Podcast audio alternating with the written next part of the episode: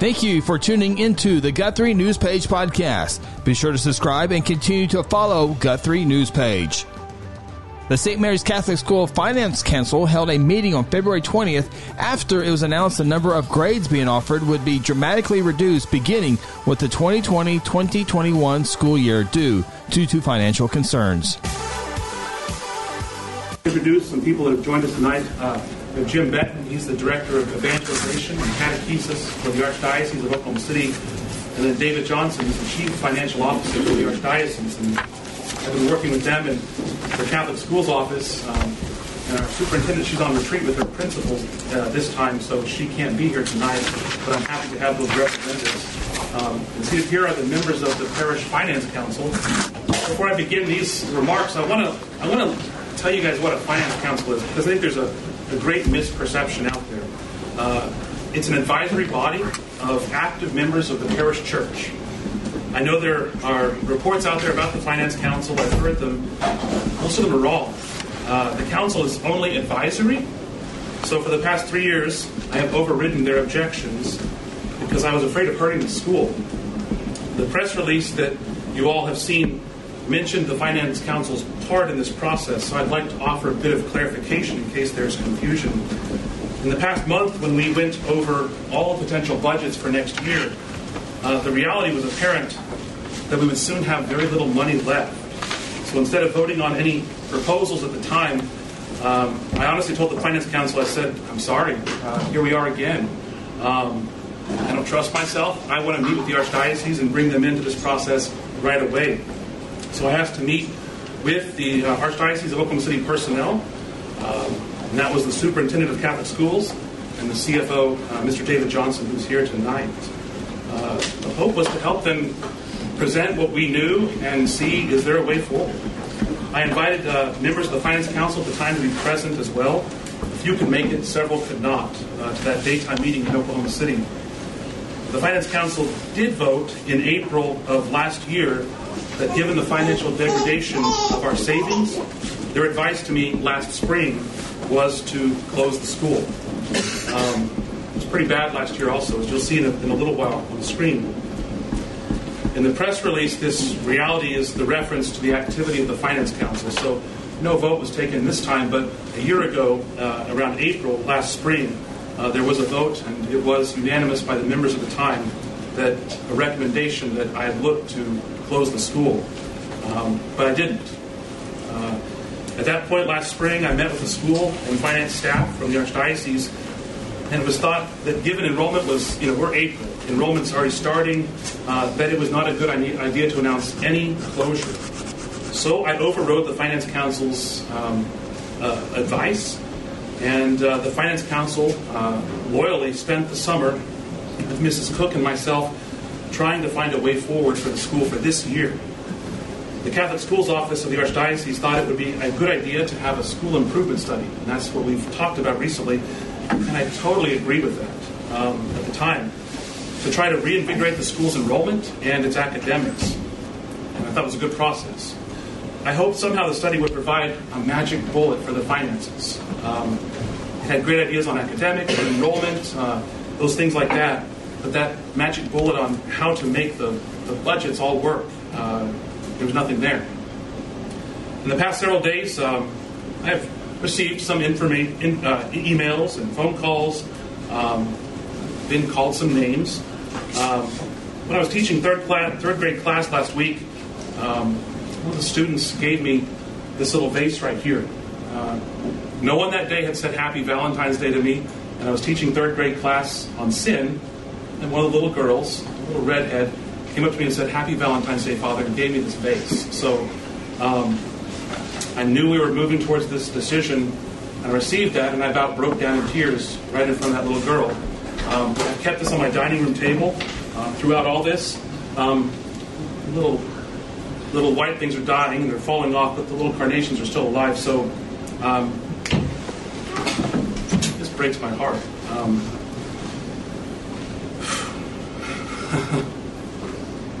it's what I look at every time I enter my dining room. It's on my dining room table when I sit down to eat or when I try to answer emails. But more importantly, the school since mid January is it's the last thing I think about when I go to bed, and it's the first thing I think about when I wake up. And I know we all have those moments in our life, and that's what the reality is. And that's my reality, and I'm fine with it. But for anywhere between four to six months during this time of the year, the last five years, this has been kind of what we do, the Finance Council, and Mrs. Cook and myself. So on Wednesday, January 8th, uh, after the conclusion of that school improvement study, we presented those findings here. And I think many of you were here. Um, the school uh, presentation was a good presentation. It showed how the school might be able to right itself by focusing on new students, improving academics, and enrollment management. So if you were there, I won't bore you with those details. School Advisory Council worked hard on it, and I commend them for their work. There was no magic financial bullet that I was looking for, but I still hoped things would come together for the year. And always lurking in the shadows of this uh, work was how to finance the school. If I could run a school on the wonderful teachers that we have and the students that brighten my day, I would do it in a heartbeat. If that's all it took, that is an easy decision that any one of us in this room would make. But over five years, the school budget has been difficult to control. Most of our families uh, often don't en- enroll their children until late July, but our budgets must be complete, up and running by July 1st. So oftentimes we have to make assumptions on enrollment, students, what, what sort of staffing to have. And we can't change those things when that changes. And of course, I want the school to be successful. So for my first few years, I tried to make that happen. When school expenses exceeded the income, I used a combination of parish savings, non designated donations to the parish, and debt. To explain the debt, at Catholic Parish, we, we pay the full cost of our employees' health insurance benefits, their premiums. I have no choice in this matter, but quite honestly, I think we should pay our teachers more. They deserve much more than I can pay them. The Archdiocese of Oklahoma City then pools all that health insurance into one kind of uh, package, and then the parish reimburse the Archdiocese. So they pay for the insurance, and we reimburse. And if you've heard this before, I'm sorry, but everyone's from different groups, and so I thought best to just lay it all out. The Archdiocese pays for all those employees' premiums, and then parishes and schools reimburse them, as I just said. Our debt came about because I ceased paying the Archdiocese their reimbursement for purchasing our teachers' health insurance. And it is for several years. In some years, depending on how cash flow, how much cash flow we needed, I stopped paying the, the uh, parish's health insurance costs as well, also as the assessments that we pay to the Archdiocese monthly. Um, call this the franchise. I don't know if that's a, a correct assessment, David. But, uh, Assessment. assessment. I, call I know you guys call it a tax, but Uh, it's one of the things we pay. It's based on our collections, so it's a tax. It's a well, not a tax. It's an assessment. it's an assessment. It's a franchise fee.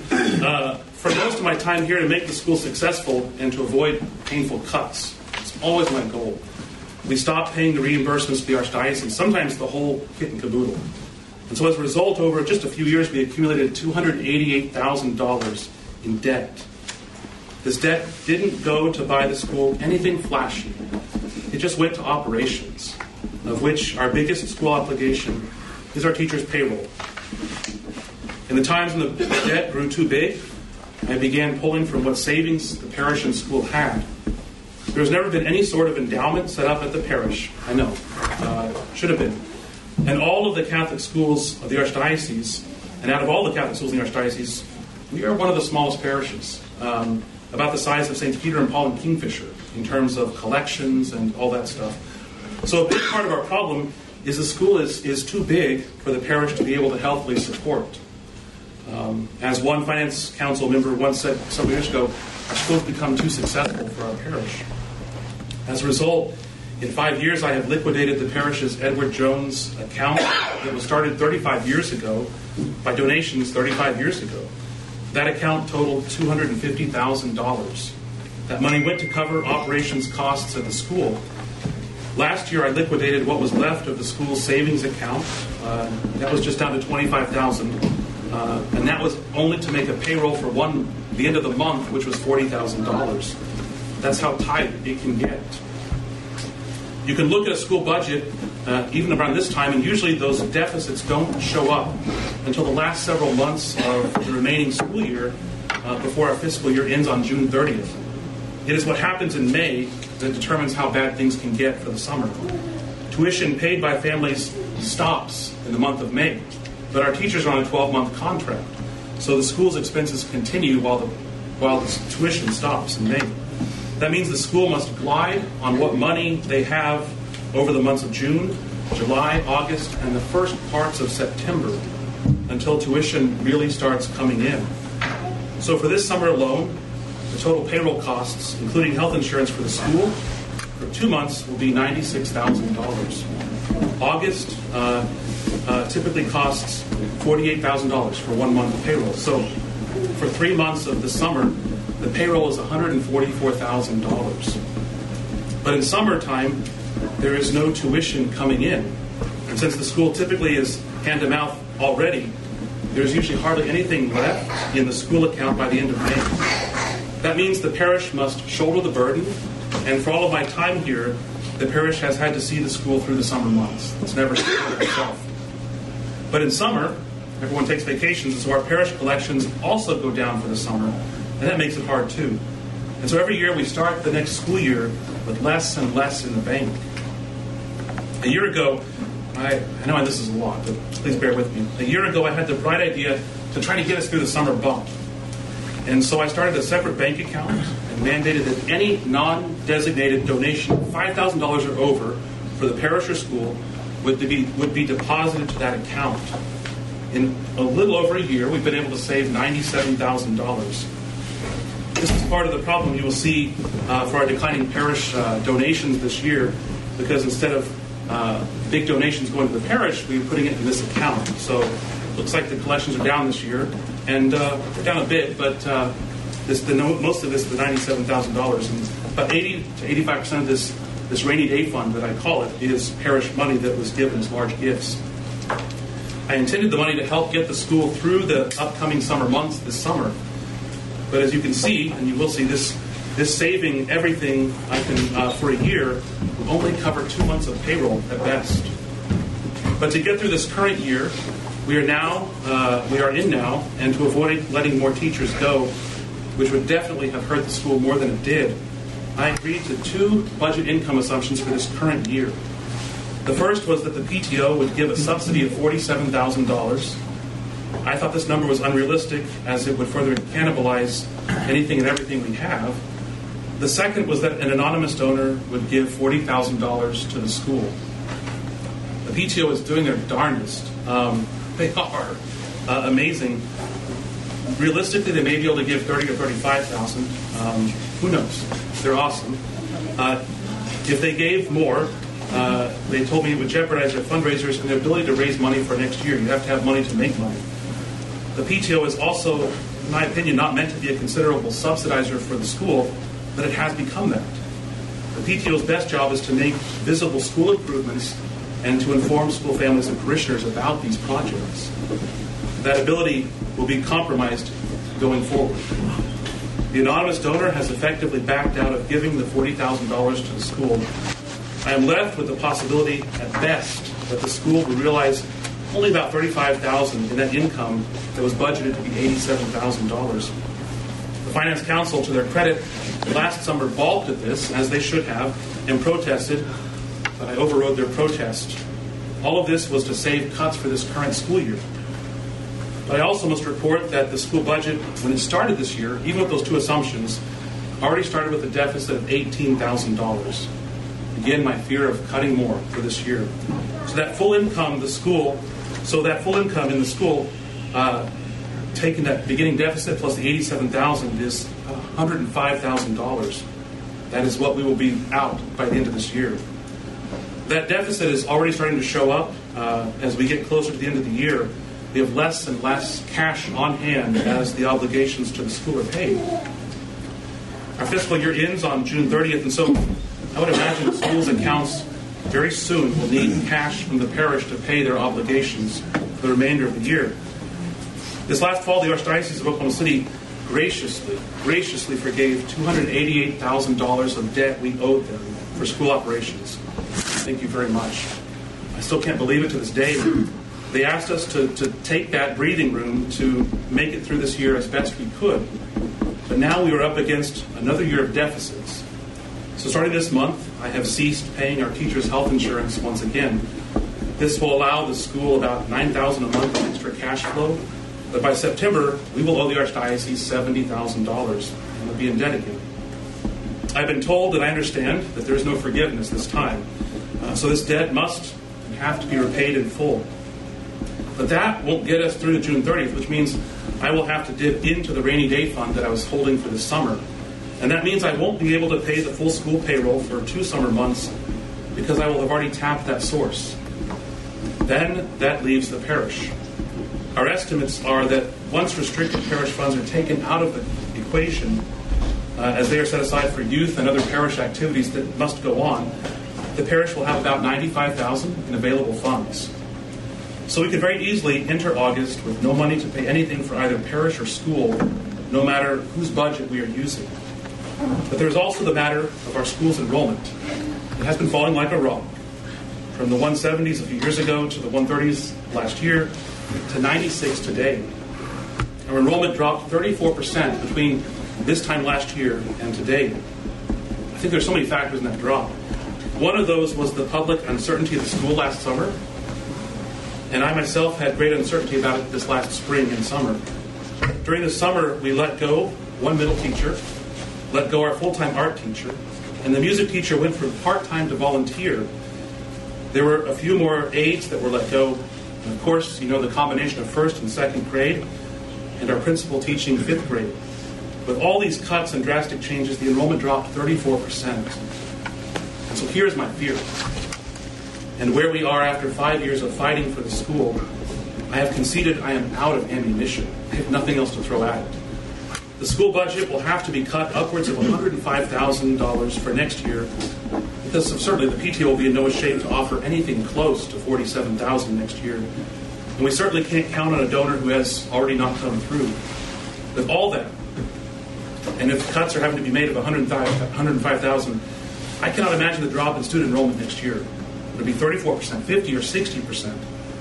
Our worst case estimates for the end of August is that the parish and school could have anywhere between fifteen to thirty thousand dollars for operations for both parish and school, depending on how the summer goes. But what we, but what if we do have a significant drop in students next year? What if we experience a 34% decline because we have to make 105,000 in additional cuts? Imagine the teachers. What if the decline is steeper? That would mean my little parish of fewer than 200 families will not even be able to pay our own bills because the parish is on the line for any deficits. And we have no more savings. This is truly my nightmare scenario, scenario that I've tried for five years to avoid and never thought I would be here telling you all. I know there is shock and anger. It's me, I feel it as well. Perhaps lots of things could have been done differently.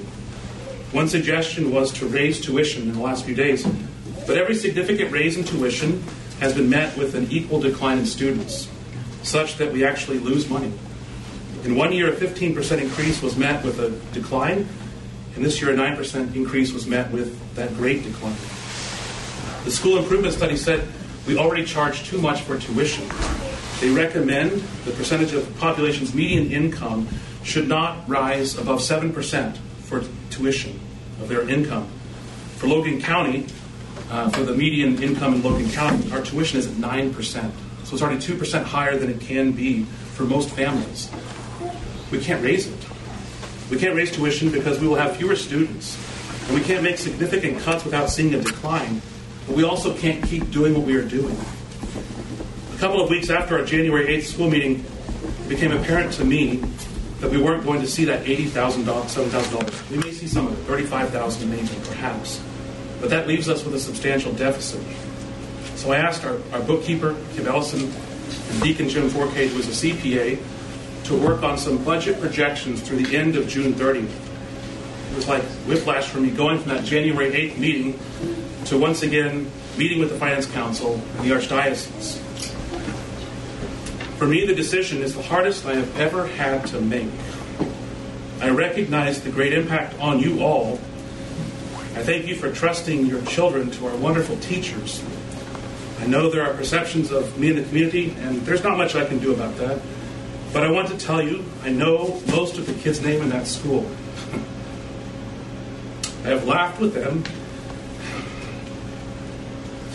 And yesterday at Mass, I cried with them. They've been a big part of my time here in Guthrie. And I will miss them dearly. As I said, a lot of my life is filled with the thought of things I should have done or didn't do. And It has been my decision and my mission for five years to make this school a success, to make it viable so it can excel at being a saint factory. Pardon me. In every other of my five years, I have used parish and school savings and even brought the parish into considerable debt.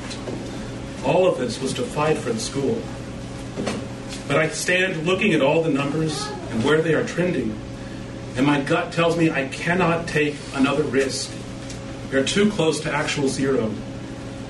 So tonight I stand before you and tell you it is my decision to reduce the grades at St. Mary Catholic School for next year. Given our finances, we will only be able to offer our pre K. But I want it to be a great pre K.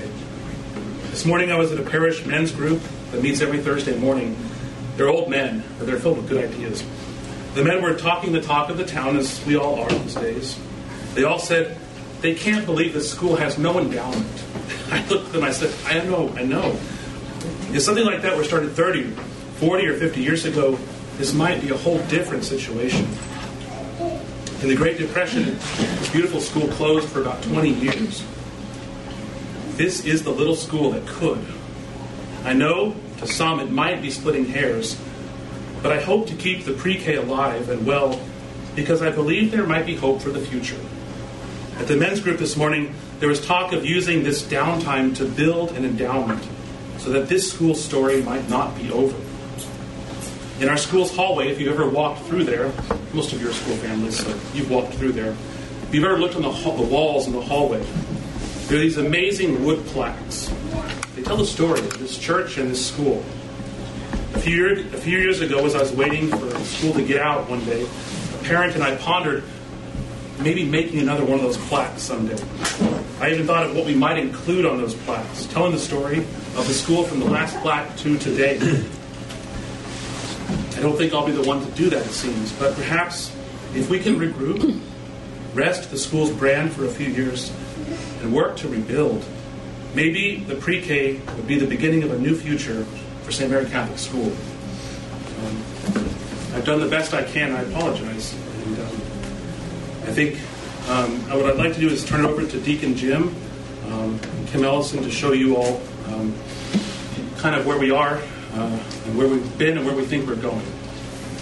you. You know, accountants, we like our numbers, but they're going to be small. So it's going to be hard sometimes to see that in the back. So I will kind of talk through this a little bit in uh, as much detail. Can you zoom it at all? You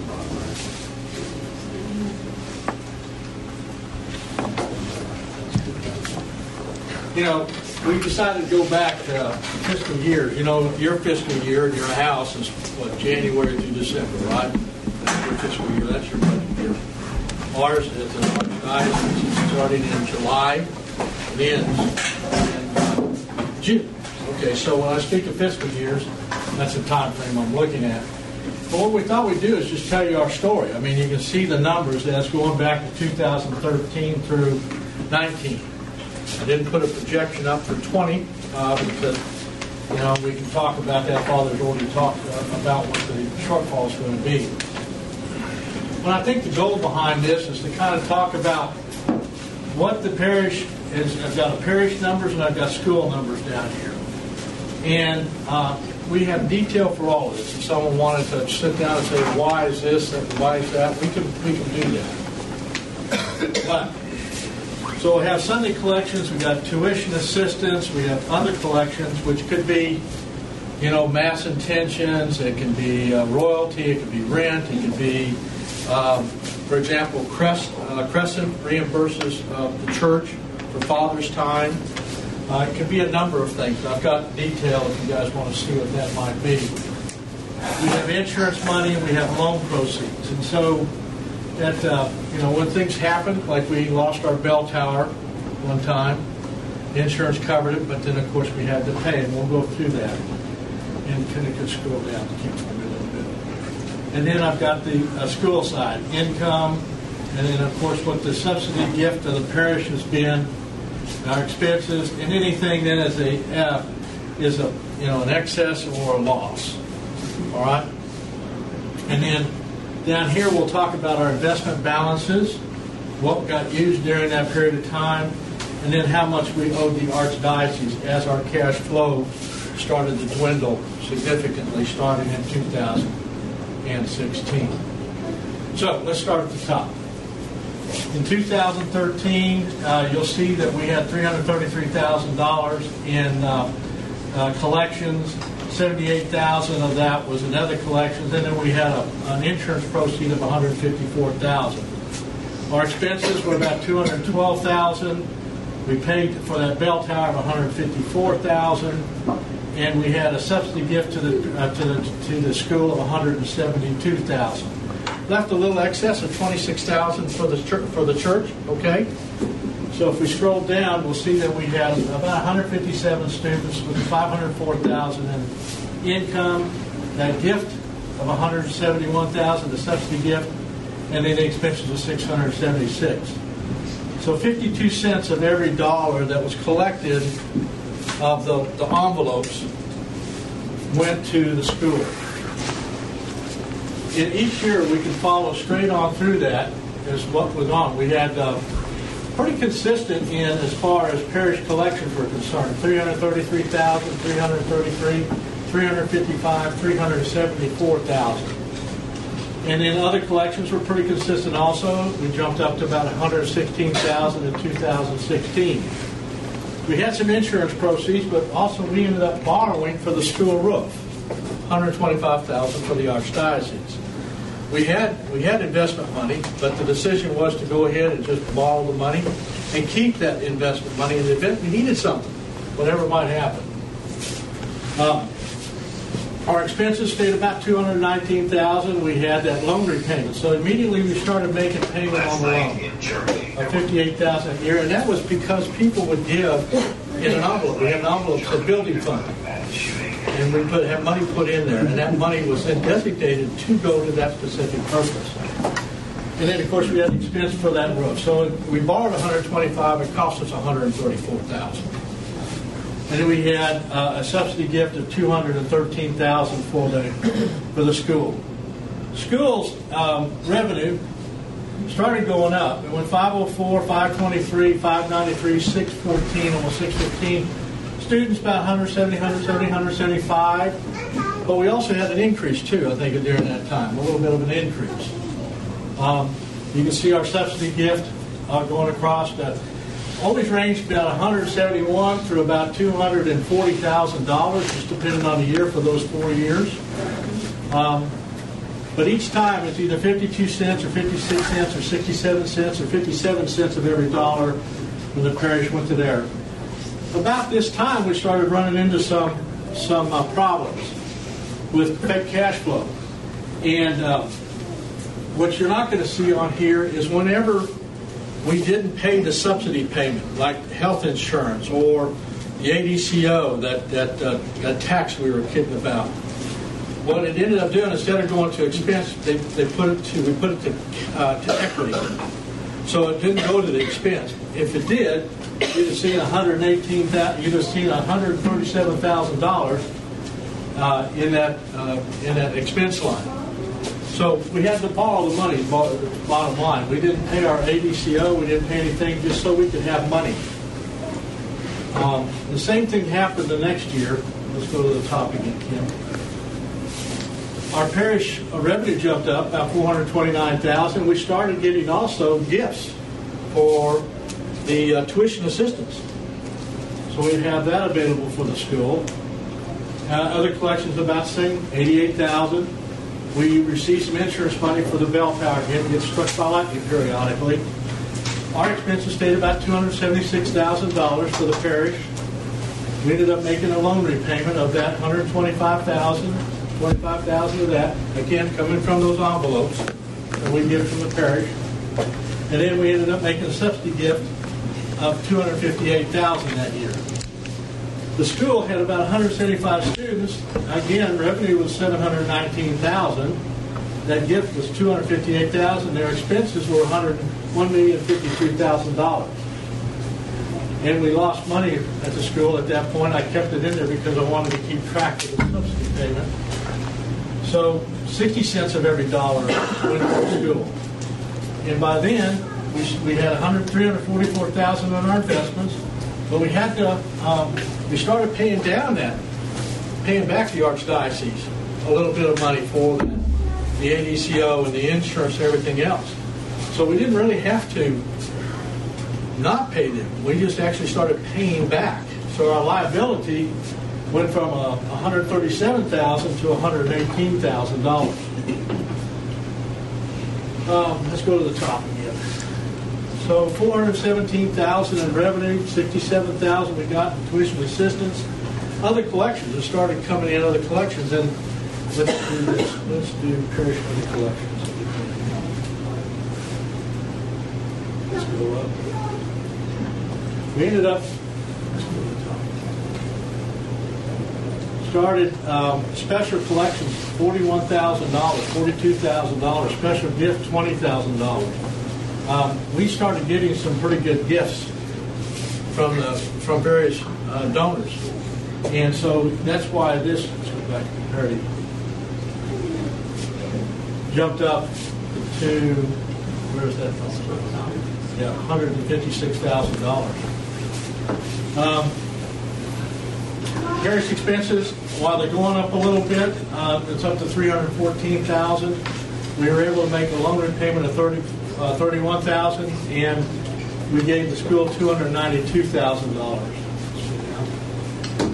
And so, again, now we start seeing a decrease in our, our number of our students coming in. We also see the corresponding decrease of tuition, the gift that the uh, church gave, their expenses, and we lose about fifteen thousand for the school, and we made a little bit for the, the church, so it was about ten thousand dollars total. But we had we ended up having to get that two hundred fifty-five thousand dollars to cover expenses. We put one hundred thirty-one thousand of that money into um, into operating account, or two hundred thirty-one thousand of that in operating account, and the other went into payroll account, so we could cover payroll and have money for operations down the road. And we again had to then borrow more money from the ADCO and from insurance and everything else, just to make ends meet. So you can see a trend happening here. We're losing revenue, our expenses are going up, and yet we can't uh, we can't get ahead of this thing. Surprises always pop up and grab us. So we ended up having this cash out our investments, like Father was talking about, not pay our ADCO or our health insurance, and that's a that was 136,000 for that particular year. Let's go to the top. 2019, our revenue goes down just slightly, but we have tuition assistance of 25,000 and other collections of $202,000. So, and what we're seeing here is a trend of people giving money and saying, I don't want it to go to the school, I want it to go to specific things uh, specific projects, maybe uh, painting the church inside or whatever that might be. Uh, the expenses increased a little bit. We can always show you all the detail for the 366, but we ended up paying off of our, our 125,000 loan payment. So that's good news. But we ended up paying a subsidy gift of 229,000, almost 230,000 to the school in 2019, which represented 56, 56 cents of every dollar going over to the school. Um, schools uh, census went down. Um, I think we started at 149, it ended up 130, something like that. But ended up at 681,000 in uh, tuition. That gift of 229, and then of course expenses of 944,000. So we ended up having to borrow more money, thirty-four thousand dollars, by not paying either ADCO or insurance, whatever that might be.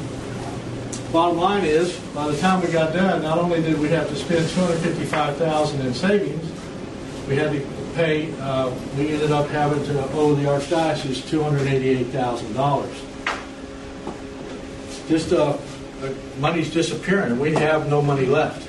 And this year, like Father said, with the surprise of that eighty-seven thousand dollars, and we may not be that bad, but also uh, starting out with a negative balance for the year as far as expectation. We now, as far as our cash reserves are concerned, uh, with summer and what we have left in our, our uh, savings account, we're in the uh, we're we're uh, we're in dire needs pretty badly. Um, so that's why the decision was made to look at other opportunities for the school. And all this stuff is available if you guys want to sit down and talk and look at some detail. I don't mind. I've got anything and everything to, to show you, okay? Any questions? What do you mean by other opportunities for the school? No, no, I didn't say other opportunities for the school, other opportunities to sit down and talk about what I have as far as numbers in detail, if you want to look. I just giving you an overview. But if, let's say, you wanted to say, okay, Jim, what did, what did we spend in uh, a school that cost us $944,000? I can show you that kind of detail. All right?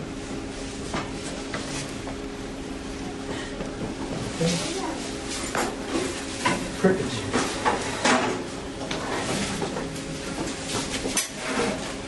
Does anyone have any questions or anything? Or? Yes, Kathy?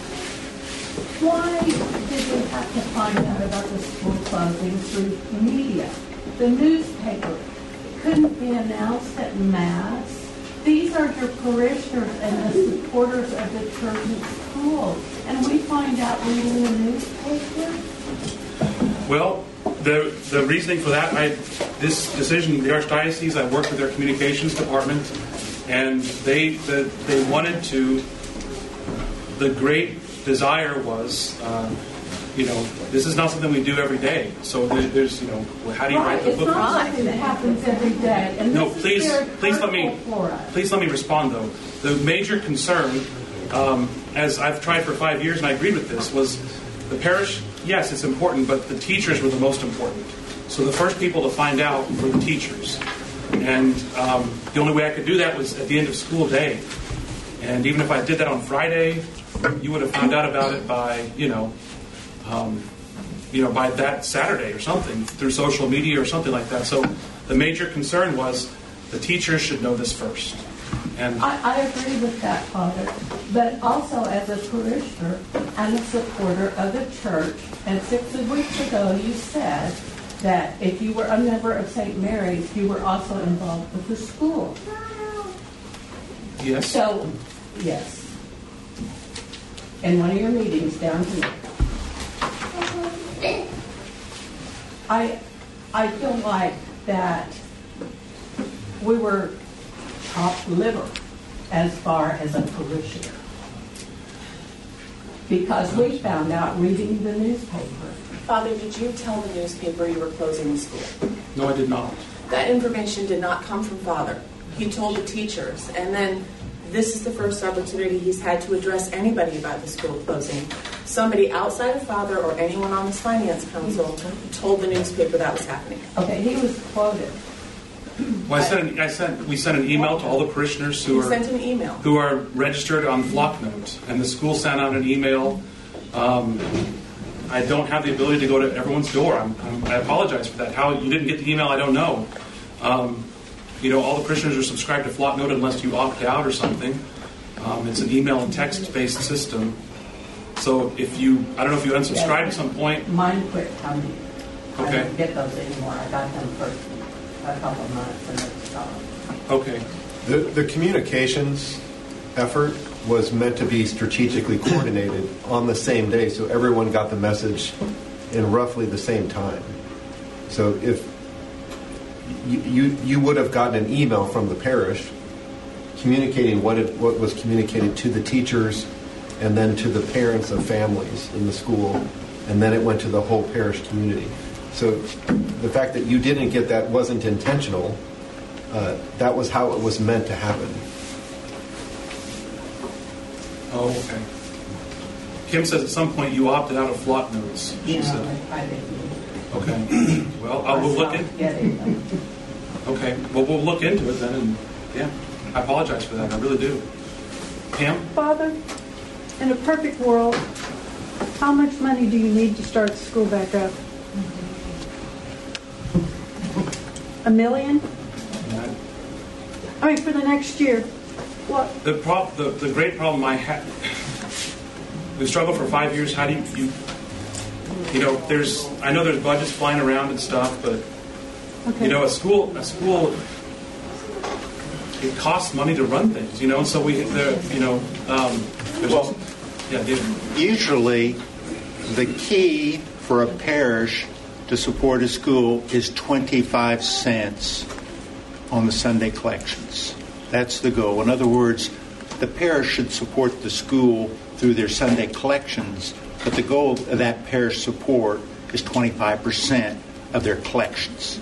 Now, to cover that, also a goal would be it's almost impossible for the parents that pay the true cost of the education of their children. In other words, if you took the salaries, the benefits, the utilities, and all those expenses of operating a school, and you divide it by the number of students, that's your actual cost. Every parent should pay to educate their students the cost of that. They can't afford that. So they have to have support from the parish as a subsidy. So at the 52, 60, 70%, that's a huge burden to the parish to support the school.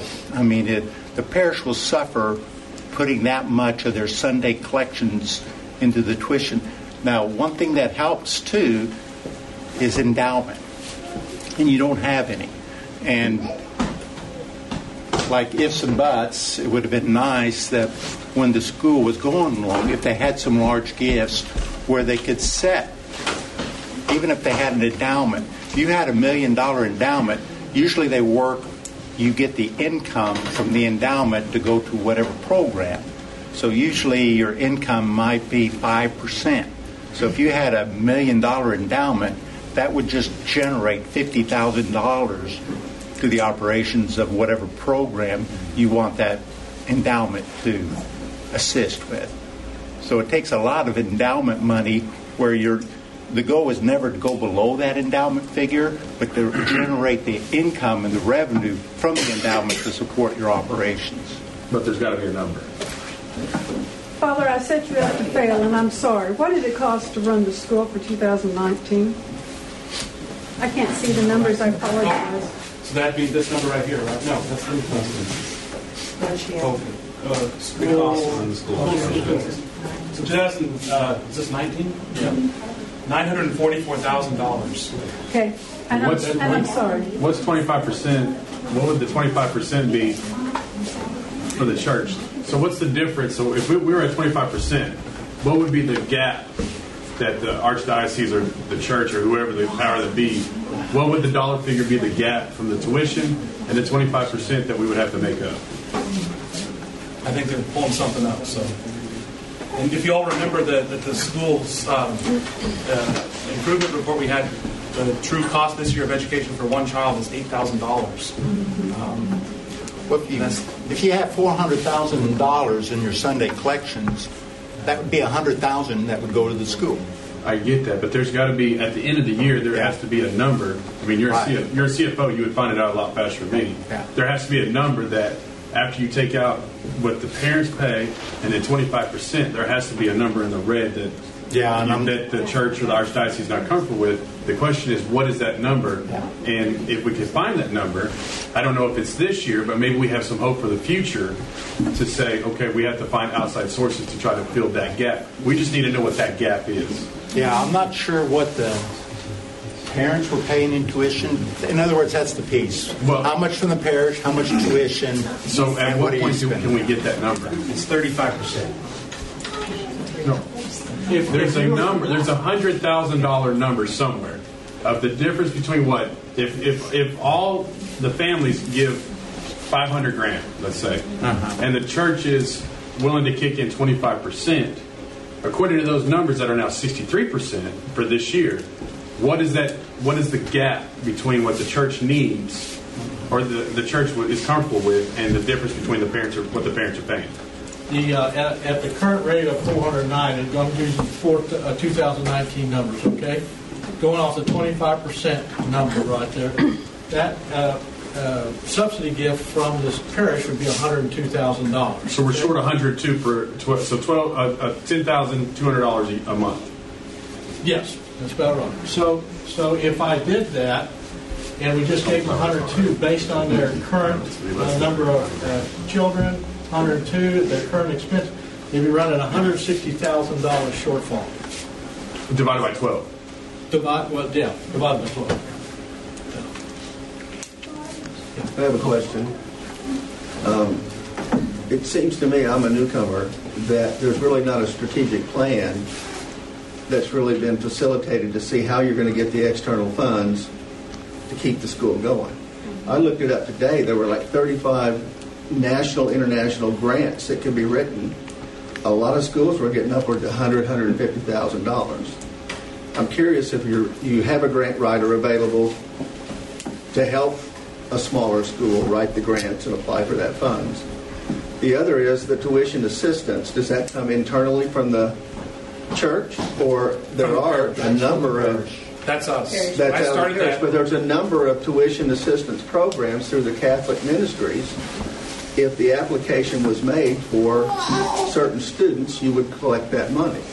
Seems to me like it's all internal, and there needs to be a way, with the help of the archdiocese, to figure out how to get some of that external funds in, in to the, bring into the so school. Mike, in the past, in the past, um, I forget if it was one or two years ago, the school advisory council, um, uh, they had a grant writing uh, kind of working group in that, and they did that. Um, it, it, you know, we got some grants.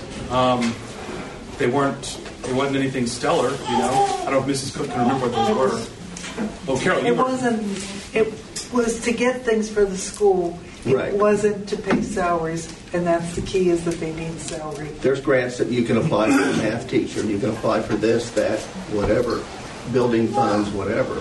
But it takes a pretty sophisticated grant writer to make those things happen. That's why I'm asking, does the archdiocese provide a grant writer for the school systems to utilize and, and get those funds? We, we, we do have grant writers that apply for a significant number of grants, but to, to, to the point that was just made, most grants do not fund salaries. Or any of those given to St. Mary's? Oh, the school just received some from the Catholic Foundation Over, last over, in Mass. over the years, yes, for sure. Presented. Um, Well, it's not a knock on the archdiocese, it's, it's that there are funds available that could be granted to a smaller local school But your, I, I'm just saying, your, your primary need is covering your salaries, which most grants do not cover. Our biggest- So I'm not sure what you found in your search on the internet, but it's, it's, it's not quite as easy as just searching on the internet. Well, I've done a few, and it, I know it's not easy, but if you have the right people writing the grant, they do get funded. typically that's been our school advisory council and um, you know Mrs. Cook and, and she's she has two full-time jobs this year so we've kind of you know in many ways burned the candle from both ends um, Beth So my frustration, well, first off, the PTO will fulfill their obligation, their full obligation, correct? Yes. Correct. Yeah. Okay. Um, also, I feel frustrated because I am on a SAC committee, and when we had this survey done, we got together and went through the survey and came up with the presentation that we presented to the parish and to the school families. We were told by the archdiocese to keep it positive. You know, don't use the word close because in that survey, under the contingency plan, it said, okay, say your tuition drops to here, then at that point you would combine classes. If it drops here, at that point you would make cuts. Never once did it say to close the school. So my question is, when you sent the letter out saying, going off the recommendation from that survey as well as the finance council. Well, that's not what the survey recommended. As a matter of fact, when we met to begin, like he said, getting people the right grants, we were never given the opportunity to put that in place. We were asked to, and we were ready to, but Yeah. never given the opportunity. Yes, and I mean, I've been here five years, and I mean, I'm, I, all I can tell you is I've, I've been through many SAC meetings and lots of good ideas and trying to write grants, and then that ended after a year. I mean, it's we only have what we're given, you know, and what we have, and so. Um, I mean, it's a, maybe a process that we didn't advertise it enough, or what? I don't know. Um, I, I can't tell you. Um, but you know, we've had the school advisory council. It's not anything new. Um, it's got different members, and it's got some pretty active members on it now. Now, I understand the school advisory, the school improvement study. Um, you know, they they they kind of gave a general look at the numbers, but most of it was, you know, on-site interviews with myself and the principal, uh, as you know, focus groups with parents, uh, parishioners, uh, attending classes to see how it all works. So uh, that's what it was. You know, that that they never talked about like the actual viability. Like if you have hundred dollars in your bank account, this happens. You know, so it was about enrollment of students. You know, so on January 8th, I was like, man, this is great, you know. Um, but then the donor that is not, you know, is not able to come forward and step forward. I mean, these are real. These are things I, I, I can't just ignore. These, you know, that thing happened. It was great, but realities come to me, and I just can't act like they don't exist. You know, I mean, for five years, I've, I've drained everything. You know, and this is where we're. This is where we're at. Every year, I thought, I thought, like maybe this year would turn around. You know. Um, then why, I mean, why have us, you know, speak in front of people mm-hmm. and give them our word? You know, I mean, they trusted us, mm-hmm. and we never, we, we never said close because that was never an option. So my question is, I'm frustrated and I'm angry because what was asked of us is what we did. So if the plan was to close, why? We, why pull our time away from our families creating this and That go was through not- every list? Yeah, that that the the plan to reduce the grades. It was not on January 8th, not in my head. You know, um, I've been raising that ninety-seven thousand. I was like, that'll that'll get we can we can eat through the summer. You know, and I was pumped about what the SAC had in mind. I mean, that's you know, I mean, it, but here we are. Every year we get we get closer and closer down to zero, and I have no reserves to go on. And I mean, that, that reality, it just has, I have sat there, I've looked at the facts, I've dreamed about those, the, the reports, you know? And uh, that is, that's how, that's, that's, that's what has been, I mean, I've, I've battled back and forth in my head. How does this happen? You know, how does this happen? You know? Um, I mean, but I have the, the crazy, the, the, the facts that like, we have 96 students. You know, if I try to run a school and open it next year and I've got 40 kids, you know, where's that money going to come from? Just, Bev, as far as the report goes, they did have one caveat that if enrollment gets to 80, that would probably be the last year for the schools. It's So- not at 80. Hold on. That was in the recommendation. So there was talk in there of if things trend the way they're going, that kind of thing. Now, also to flesh out Father's point, they weren't sitting down and, and looking at the numbers, getting into the weeds of what the school needed and what the parish had or did not have. So they were really giving recommendations more of like the the culture and where we can make improvements to, to go forward. There's a couple handful back there first. Yeah, Keely?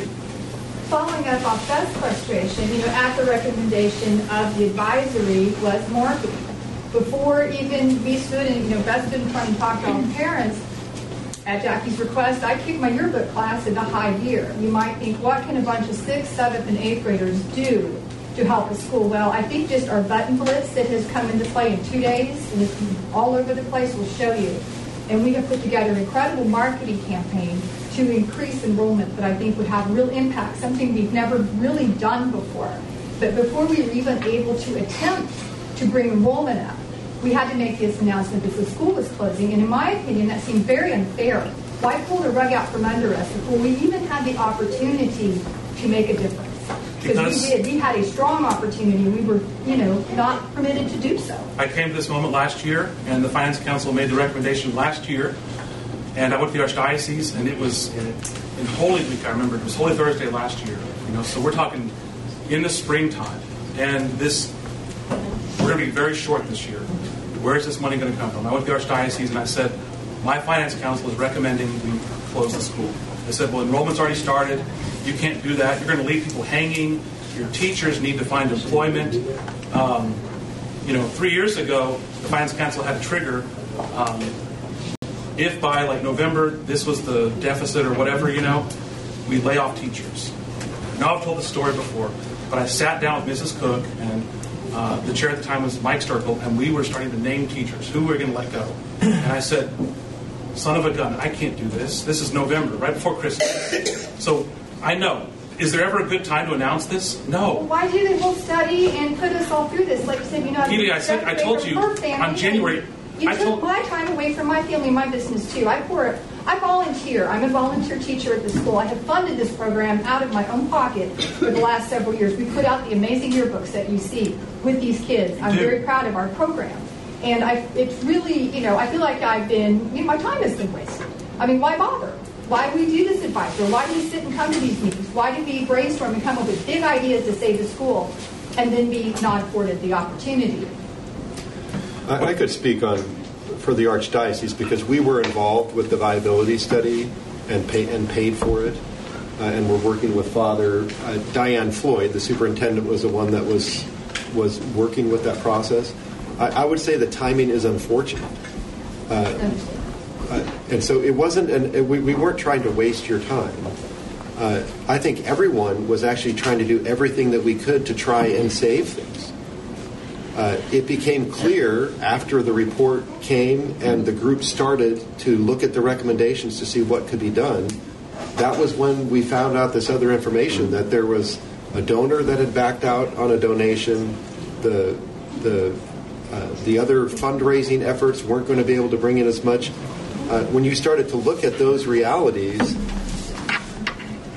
it, it was like too much, too little, too late almost. Have these numbers been reviewed by someone that is objective and impartial? As a CPA in me, I don't just look at numbers and say, oh, there it is. I question everything. And that's my question. Is there any sort of audit or review process before making such a drastic decision that affects so many people?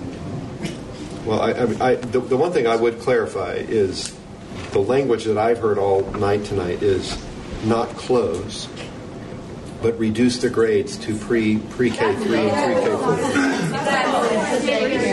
If you lose your Montessori teachers, it's a, it's a A plus daycare.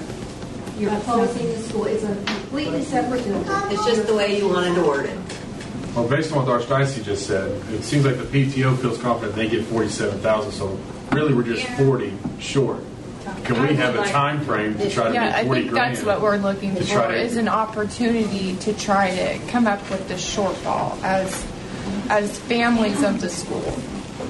And what is that number, and what does it look like? And can we set a registration date of June 1st to have, it if we don't have 105 kids, or whatever the magic number is, because Father keeps, and he's doing a great job, he's in a bad spot. Numbers are what they are. I, I feel for both sides. I have, my daughter went through here, I've got three kids in here now. So it's tough for everybody.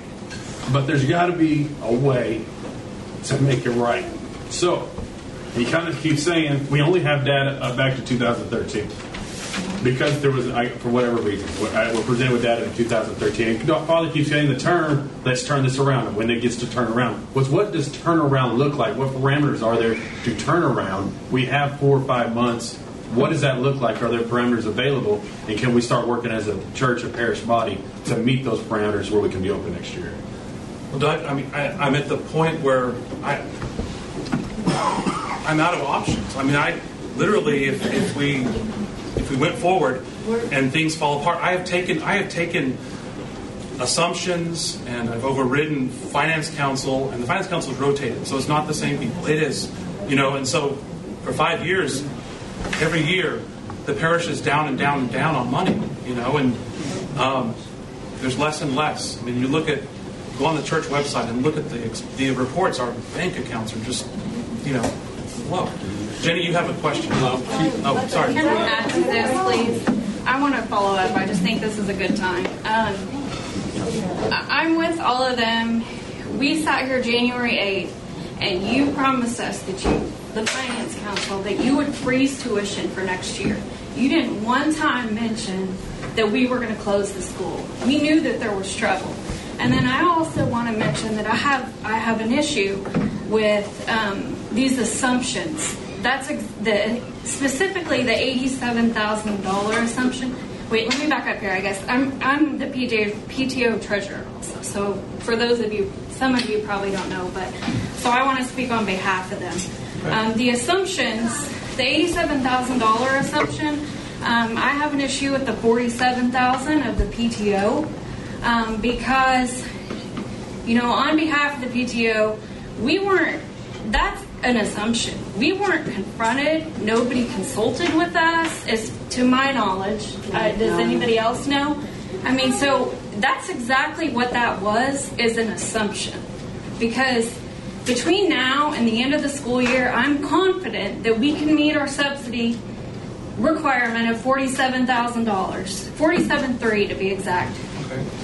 To date, our balance remaining is $23,110. Now, to meet this outstanding balance, we've planned to use 8,000 from our subsidy fund savings, and we are also going to reallocate 7,000 from our capital fund, which will bring the balance um, to 20, let's see, 23, sorry, I didn't write that part down. $23,110. No, Okay, let me back up here, okay? So our balance is twenty-three one hundred and ten. Okay, so we're going to reallocate, or we're going to pay the eight thousand from our savings and seven thousand to reallocate from our capital fund to bring our balance to eight thousand one hundred and ten dollars between now and the end of the school year. Um, with that being said, I also want to point out that we have our two biggest fundraisers remaining for the rest of the year, which are Mardi Gras and Spaghetti Fest. And during the 2018-19 school year, together, these events accounted for 53% of the PTO revenue generated from fundraisers. So it appears like we have a slow start, but over half of our fundraisers are just with these two events. Um, and based on the performance history of these two fundraisers throughout the last five years that I've served on PTO, I'm confident that we can easily earn in excess of $8,000 needed to meet the remaining subsidy amount. And so, additionally, you know, on behalf of PTO and the parents, I want to add that I feel like a premature unilateral decision was made to close, close the school. Um, we weren't contacted, you know, to feel to even know what we could meet. Um, you know, it was just forty-seven thousand was input with no question, no Well, questioning to PTO. That was given, I mean, Jackie was the one that brought that to the budget meeting. I was Said- asked what I thought they could do. I said what I thought they could do. Yeah. Nobody asked her for actual numbers. The only question I, she did ask me, she said, how do you feel about being able to meet the forty-seven three? And, uh, I made a statement, which I believe you brought to the meeting, um, that said it wasn't necessarily that I was worried about meeting this year's obligations. It was what was gonna happen starting next year. I knew that it was gonna deplete our restricted and unrestricted funds, you know, which it will, but we were never given the opportunity to look at our next year's numbers.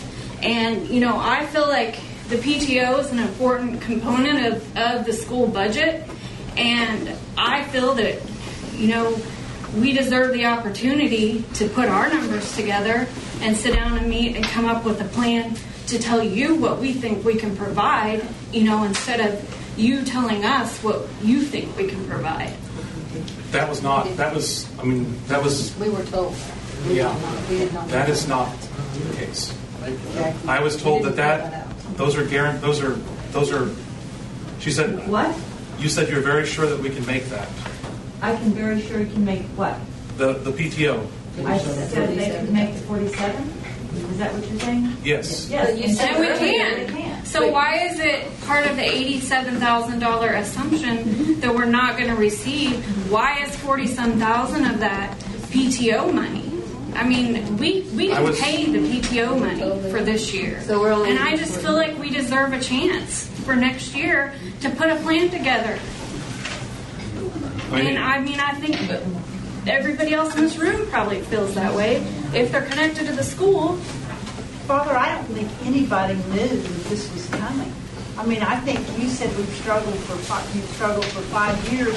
We struggled for 19, when I came in 1986, we struggled. Yeah.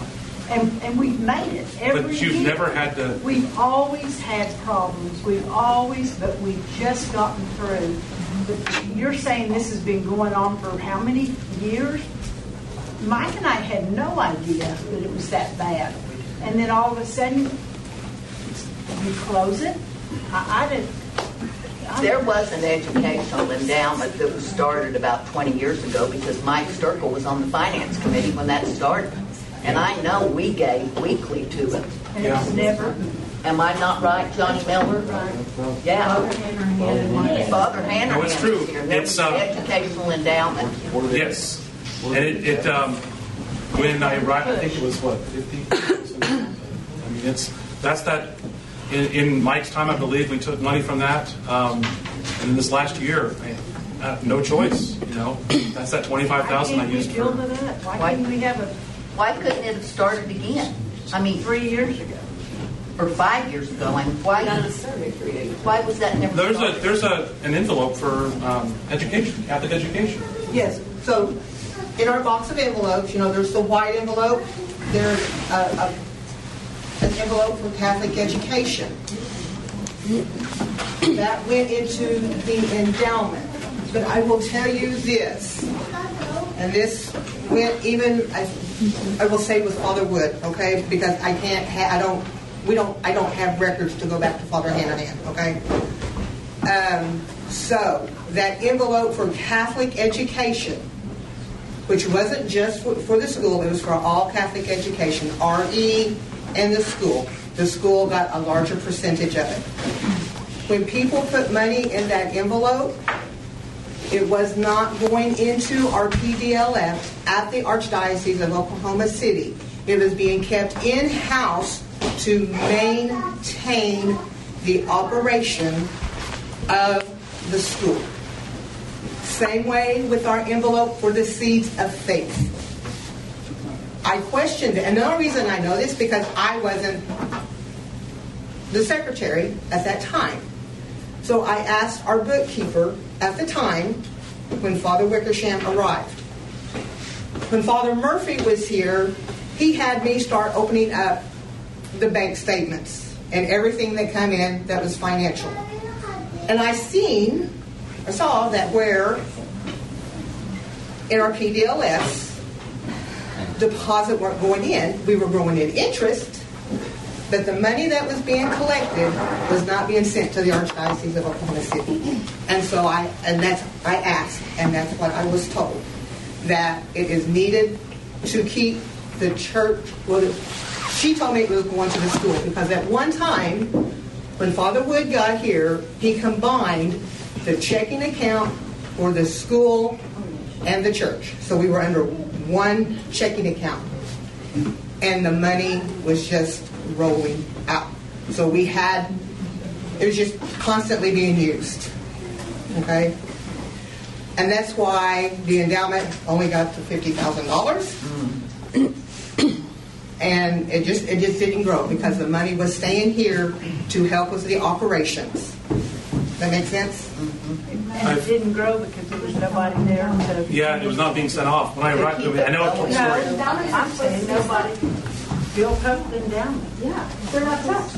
I feel like the, the school is our mission. I mean, that should be Of course, the school is an important mission, Yeah, but the primary It is is. we have to keep the doors open. And we're talking about functional bankruptcy as far as the church, the church's ability to operate. That's what we're looking at now. Because we have rated every account possible, we're looking down the barrel of being functionally bankrupt come September. So that's that's what we're trying to do. Because yes, it is the most important mission outside of the uh, presentation of the sacraments, you know, the holy sacrifice of the Mass. making sure that we continue to promulgate the faith in Guthrie. So that has to be, that's always been our focus is what can we do to try and figure this out to make both a success? And understand that if we get to a point where we have to sacrifice one or the other, it has to be closing the school because we have to keep the church open and going. Well, I, I, full, dis- full disclosure, I had a meeting with Father for two hours today, and I asked this question to Father: How many kids are in, in Sunday school 52 times a weekend, or 50 times, 52 times a year, every Sunday? His answer was 30 kids once a week. Okay. And this school provides Sunday Sunday school five times a week to 96 kids. So we're talking about proliferation of the faith. Nothing's more effective than But school uh, being I open. uh, and- do we do we sell the church and have mass in the gym? Like I mean, that's actually kind No, of the what we have is an open forum to say before we make a decision to say, guys, this is bad, and we need ideas before we have to close the doors. We have six months, and we pull people together and say, this is this is the parameters we need. These are the stopgaps we have to fill. If that's not fulfilled, this is where we stop. We don't we don't say we don't send out press releases or emails. Not a dig on you, Father, but it's just the way it is. You don't send out emails and say, "Hey, this is what it is," and then one day we get an email and it's it's done. There's no, we can't. There's no fight left. We should have kept money going into these accounts for our. Hold on. Do, what we'll do with the school if the school closes? Has there been some kind of discussion on, Nothing very big or anything. I mean, just I, I don't know. so nothing? If we close it, nobody's going to use it? I I think right now we're I mean, focus have on we, that. have we is- discussed people using it if we close? Not right now. The focus was now to get through this moment because this moment's a very important. Okay, so it's never been up for discussion. Well, I've heard. I think they have our ideas. I don't know why. That's what I've heard too. Go ahead. Sorry. I probably have lost half of what I wanted to say, but basically, Liz, you know, he said something about that there were no other choices. You said you were out of options, but you weren't. People here have thrown out ideas. Yeah. There's just a handful of people here compared to the number of people in the parish and parents. They keep getting shot down. When you said you were out of options, you weren't. You never gave this option to the parish. Why didn't the parish see these numbers? They've seen these numbers for five years. I've oh, never No. seen it. No, No. I've never seen it as No. a treasurer of PTO. I had no idea how bad it was We- until you sent that email. We had and two I knew it town was halls. struggling, but We had we two were, I town never halls knew last it was year. facing closure. And you, you stood up here and you told us that you talked about this last year. How did No, go ahead. I'm sorry. No, no, no. That's not. I I'm just saying, Father, that, that you've made this decision. You've made this for everybody, and you have not given your parents, your teachers, your students, your parishioners the opportunity to help you fix this problem. There, you've lost one $40,000 donor. Yeah. Everybody knows somebody. Everybody in this building and beyond care about this That would be up to school. My parents attended the school. My aunts attended the school. I realize There- There's money out there. We just need to give, have the opportunity to ask them for it. Let your, let your people help you.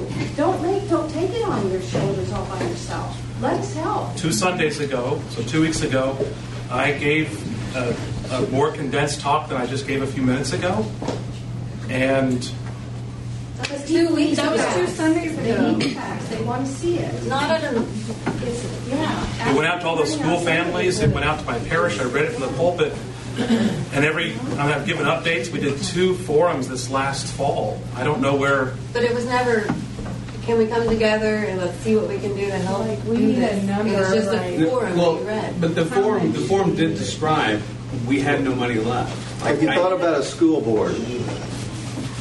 That's the school advisory council. No. No.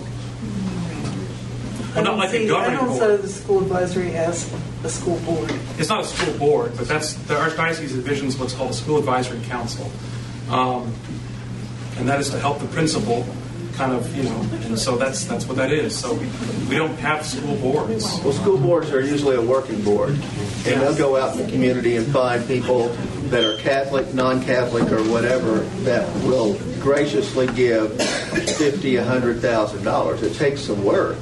Yeah. But it seems to me, Father, I'm on your side. You got to do what you got to do. It just seems like there's not been enough working board to communicate. Look, let's go.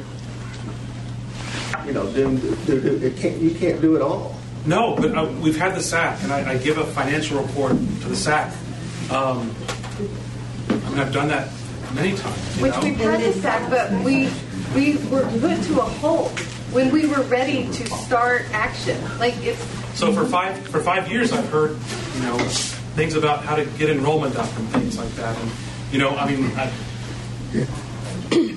there, it ends up being just. I mean, there's a lot of talk that happens at those meetings, you know, and so um, I, I sit there and it's like, you know, like you said, I can't do this all. And you know, I'm looking at the people in the SAC, and and you know, and now there's there seems a group, yeah, but I've run, I've tried to do everything for five years to give the school another year. So at your book. It gets bigger and bigger until like the last year or so, and it's down, and then boom. It's not like we've been on a downward slope. I know how many kids are. Enrollment? pictures. now enrollment's gone So down. this has been, it's, I mean, it's not like a steady train. You know, it's not like bam. You know, it's not just uh, down, down, down like you make it sound. It's down, and then last year some of the scuttlebutt started about, you know, the school's going to close, and we're down some more, which, you know, and now, you know, we just kind of But in that time when all that scuttlebutt went around town, no one has ever called me and said, Father, I hear that the school's been closed. I mean, we heard, we heard, Mrs. Cook heard she was fired, you know? I mean, things are heard, you know, so no one has ever called me. Uh, no one has ever said, I want to be there to help you, you know? Um, Mrs. Cook took on teaching fifth grade. I mean, so she's tapped the limit, you know? Um, I mean, I, I don't know how principal teaching fifth grade, you know, it's that doesn't happen a lot, you know. I don't know what else. I, She can do it. she can do it. But, all, you know, out of respect, I, I'd say, I, please don't put words in my mouth. I will teach anything for as long as I need to, to keep the school going. I think believe that. There's one question though that I, you know, we could hash out what could have been done, what should have been done. Obviously, there's a lot of that, right? We can all agree on that. But now that we know that, I feel like that's not the right time to just end it. That's the time to say, okay, we know what we've done wrong, and obviously there's people who are ready to try to make it work. Everything is available for everyone to see now, and I just feel like that's not the right time to throw in the towel. What is the number we need to have to start in, uh, in August, at, you know, in a positive, positive, in a positive balance. What is that number? Jim, What is that number? I think Father said, to get through the summer months, you're gonna need a, you're gonna need over hundred thousand dollars. Okay. How much over a hundred thousand? What is Don't the number? Over a hundred thousand. I wrote down 144. Hundred and eighty-six thousand dollars. Okay. Is that something that the people in this room think they can come up with? Is that a le- It, legitimate? is it something we can come up with on a year-end basis, year over year? Right, but, okay, but why, why aren't we given the opportunity to, to, to try? If the church can say, we can only give fifty thousand, and that's what we have to work with, at the end of that year, we haven't, you know, we can't do it again, I think everybody would, So here's here's my rationale. I'm out of money, you know. So we try this thing. We raise money. We get through the summer, yeah. But I start next year, and we've got 50 students, you know. So if we take a 34% decline like we had last year, we're going to cut a lot. You know, the best we have for a budget that was uh, the Finance Council had seen last month. Uh, we had like 12 budget proposals. I'm sure you've seen them somehow. Uh, it calls for a pre a kindergarten and a pre-K teacher separate, then first and second grade combined, third and fourth grade combined, and fifth and sixth grade combined. No seventh and eighth grade, and the school makes a surplus when the parish is giving 50 cents of every dollar to the to the school, and that's a seventy-two hundred dollar surplus. That's not much, you know. So that's assuming every student. We took every student and moved them to the next grade, and kind of took the 16 kids for a Monty next year. So every kid we moved them to the next grade. So at 50 cents of every dollar, the parish is already on the line for half of everything it brings in the next year. Are- I mean, are teachers going to want to teach a combined class, third and fourth grade? Are parents going to want to put their kids in a class like that? How many years did it operate that way? And it went fine. That's all I knew. Yes, but that's not people's modern experience. So, what? you guys we're went special. here. We're a special school. You know, it's unique. I don't. I I don't know. want to send my children here But here there- there to are- be everybody else. Yeah, there's there's about 50 of you guys in this room, and not every one of you have children. 12 months. You get through the summer, and enrollment. People don't enroll until like late July, so we sit around sweating all summer. Are we going to even have money? How many students will we have? August 1st comes around, you know, and that budget assumes at 50% of the parish's money, $7,200 surplus, that everyone's going to stay, that there's no loss. Before or after the forty-seven thousand dollars that PTO, you're not supposed to. No, this is for receive next year. This is next year. This is to make it work. We made those cuts have been made. Okay, so that's a seventy-two hundred dollars surplus. What if we're down twenty students? That's a lot of money, right? So the parish is already on line for fifty percent of every dollar. Can we not ask people to enroll within the next month? And if we meet a certain I don't want to put words in your mouth, but I believe Mrs. Cook. Maybe, maybe last summer you were trying to get students to enroll, and But knew, not- everyone knew the school was in danger. No, we didn't know. No. it was closed last year. No. We did, we did not think about that. I, to this extent, Father, I, I do understand that, that you and the Finance Council have done several things to try to communicate with people, and, and I, I know you have, because I've seen it. But I don't know that the, the, I don't know, can be, it, it, it obviously was not communicated to the extent that it, it has now. So I, you know, maybe, maybe it took this to get everybody riled up, and maybe that's the case. I don't know, but it's obvious that there are people willing to do whatever it takes to keep it open. If, and maybe this is an archdiocese question, Jim, if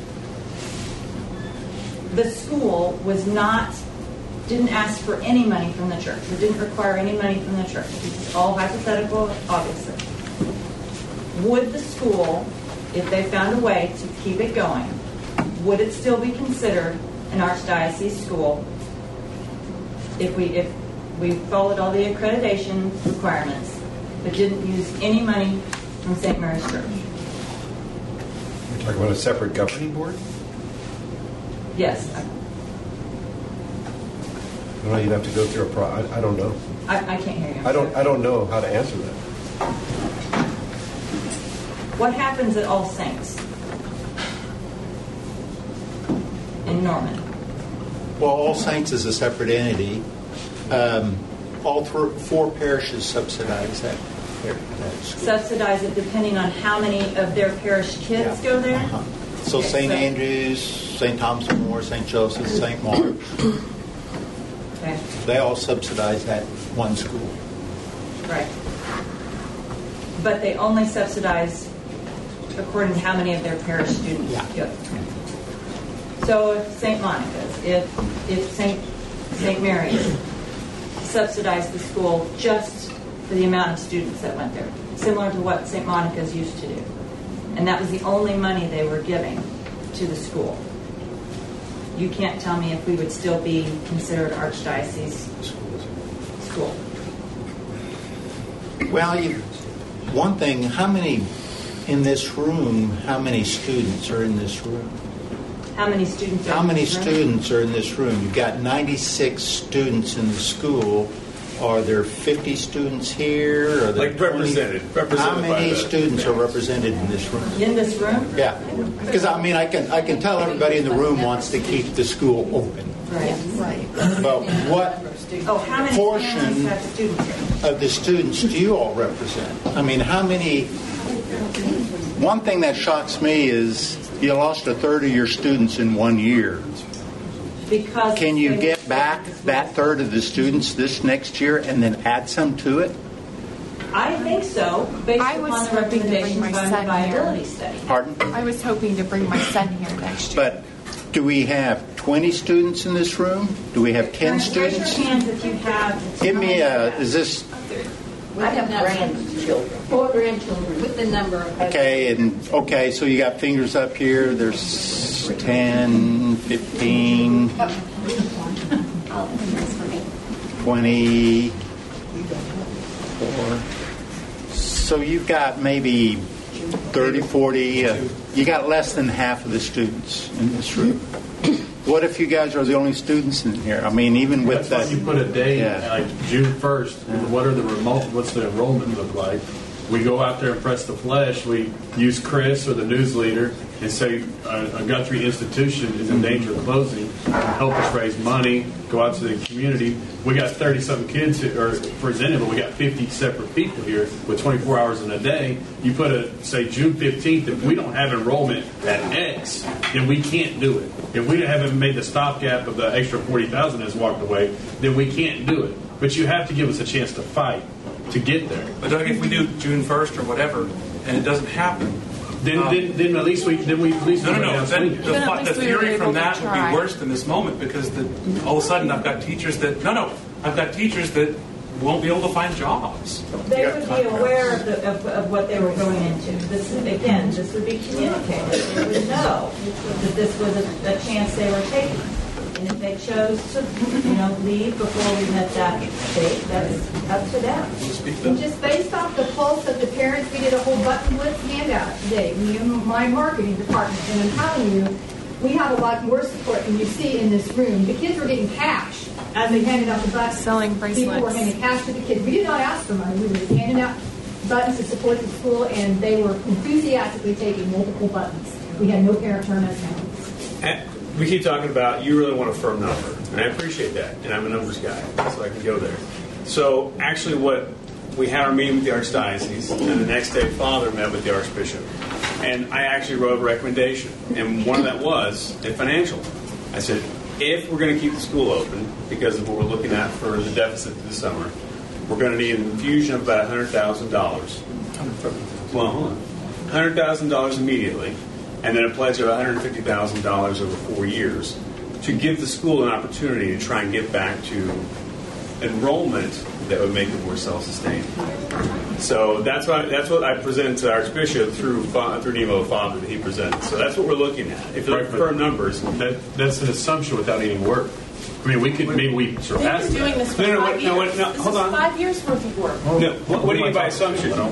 It's okay. No, I, I just want you to clarify so I know what you're saying. What do you mean by an assumption? That you're, you're saying an assumption of this mu- 100,000 and 150.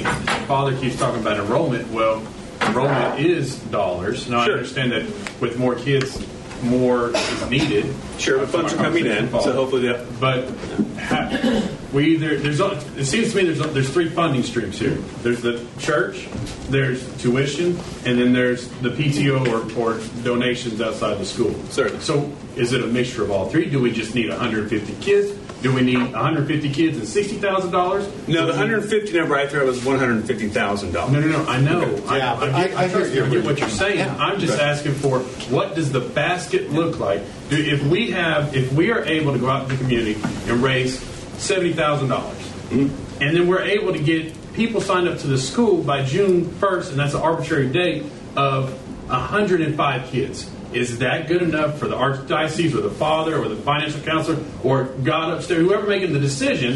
Is that good enough to keep the school open for another year? See, I don't know. I mean, Father, that's. Then here we are next year.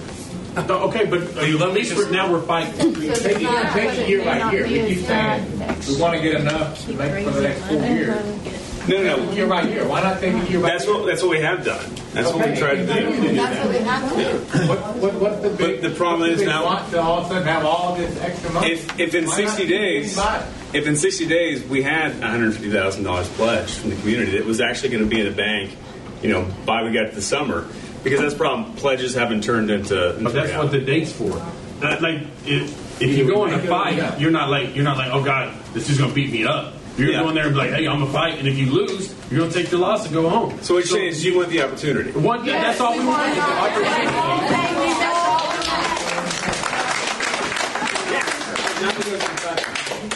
And you know, you know, if even if you don't get the numbers in the enrollment, say it goes, if you get 75 students, then why can't you teach those 75 students? Why can't you make the cuts but still have, instead of closing the school completely?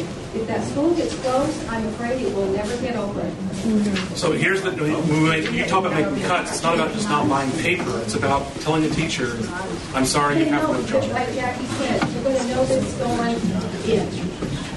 That, that everybody's going to try, and this is the risk. You may It is a great risk. lose your job. You, some of you might get to come back.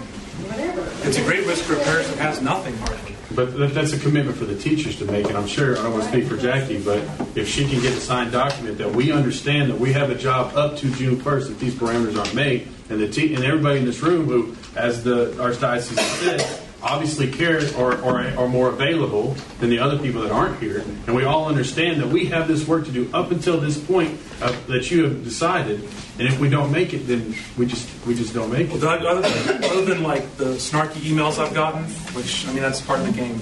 You're the only person that actually asked to have a meeting with me and sit down with me, and I mean, yeah.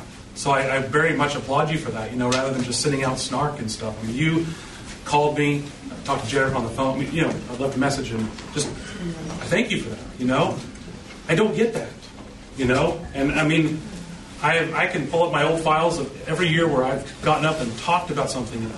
I sent out the I sent the email out. The hardest thing I did, I thought, was then raising tuition 15 percent a couple years ago. You know, um, and, and I hated to do that. Father, we may have let you down, but let us try now. Would the uh, would the other people. parishioners that give the four hundred thousand are they supportive of the school? Are they okay with fifty percent going? I, I don't know. Maybe there's an issue in the parish outside this room that we're not hearing about. Well, that's that's we can't make that decision tonight, but if I we do. have a later date, Yeah, so you got to win them over. But you see what I'm saying too. I will tell you. I, I know where you guys are from. My kids all went to Catholic school. I was part of a school that was closed. I, I feel your pain, and I I enjoy this enthusiasm. I thought, oh, I wish we could have had this four years ago. But you know, that's ifs and buts again. But then that's another thought too. Four years ago. Yeah. You know, are you going to have the support of the community? That, We can get back with you on that. Well, we want a That's chance to answer, find out.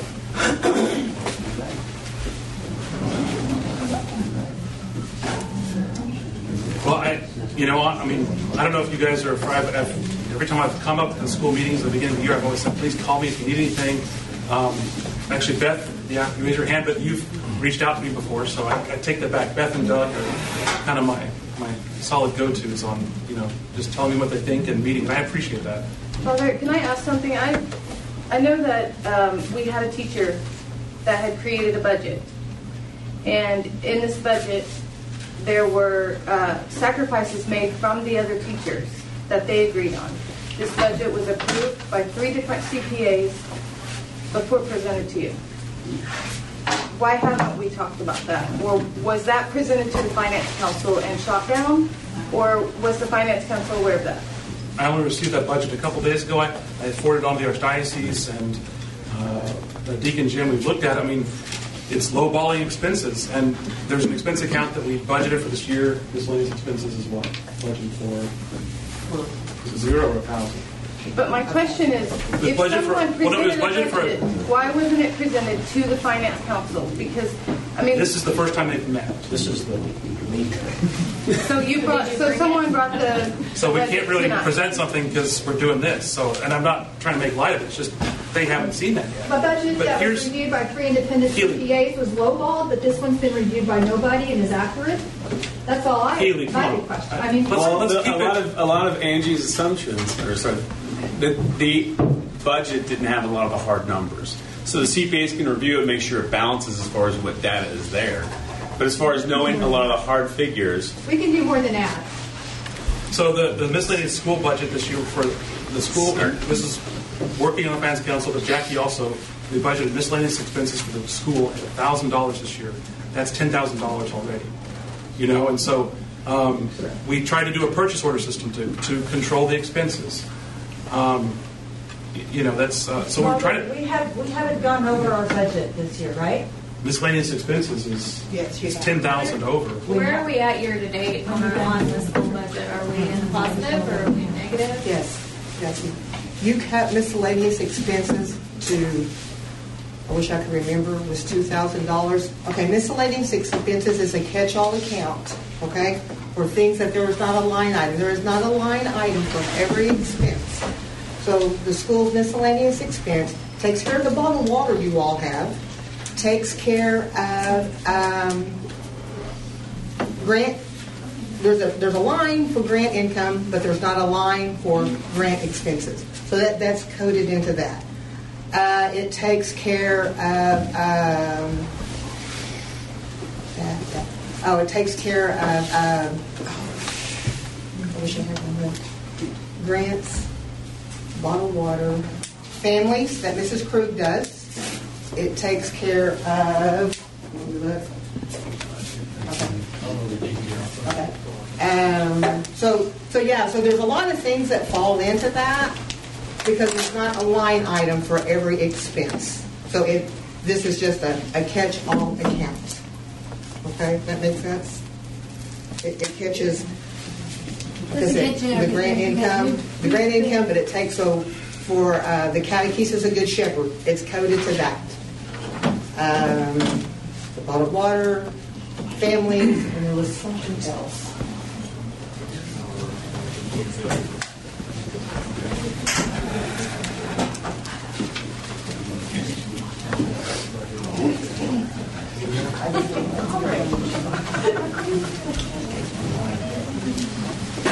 So the budget uh, that was presented from the, the school teacher, I mean, it's, and it's also, you're, you- you're asking me to take great risks. It's, I haven't had a chance to talk to Mrs. Cook about the budget, you know, and I've only heard from, honestly, an email I received from a, a parent about the budget. That's my great knowledge. I've looked through the budget myself.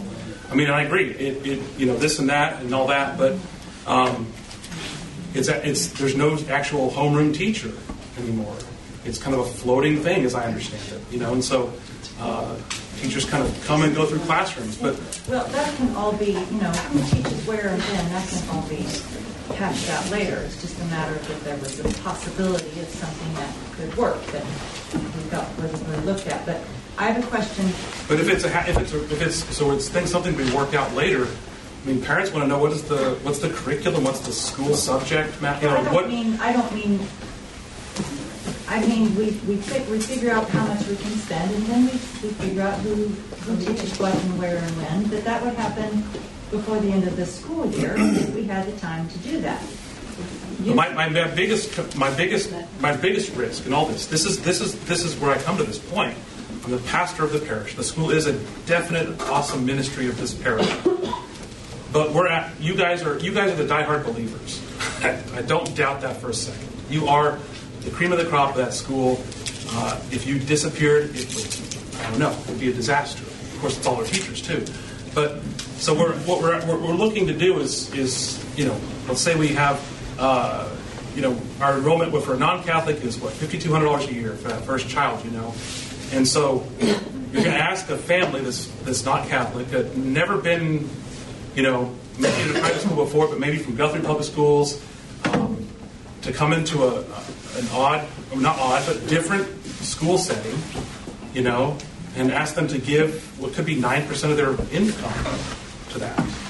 That's, you know, for me, when I, I don't have much risk left to take, that's an awful lot of risk, you know? For me to ask, for us to ask someone who's, who's never had an experience in school, you know, buttons are great and all those things, but is is you know I mean well none, no one has called me in this in the midst of this you know? Like I said Doug is the only one that's reached out to me. Um, you know two weeks ago I sent out everything I knew where we were to the parish because the parish council said let's let's let them know you know? And so I did. I have never tried to cover anything up. If you didn't get it I'm sorry. I tried you know?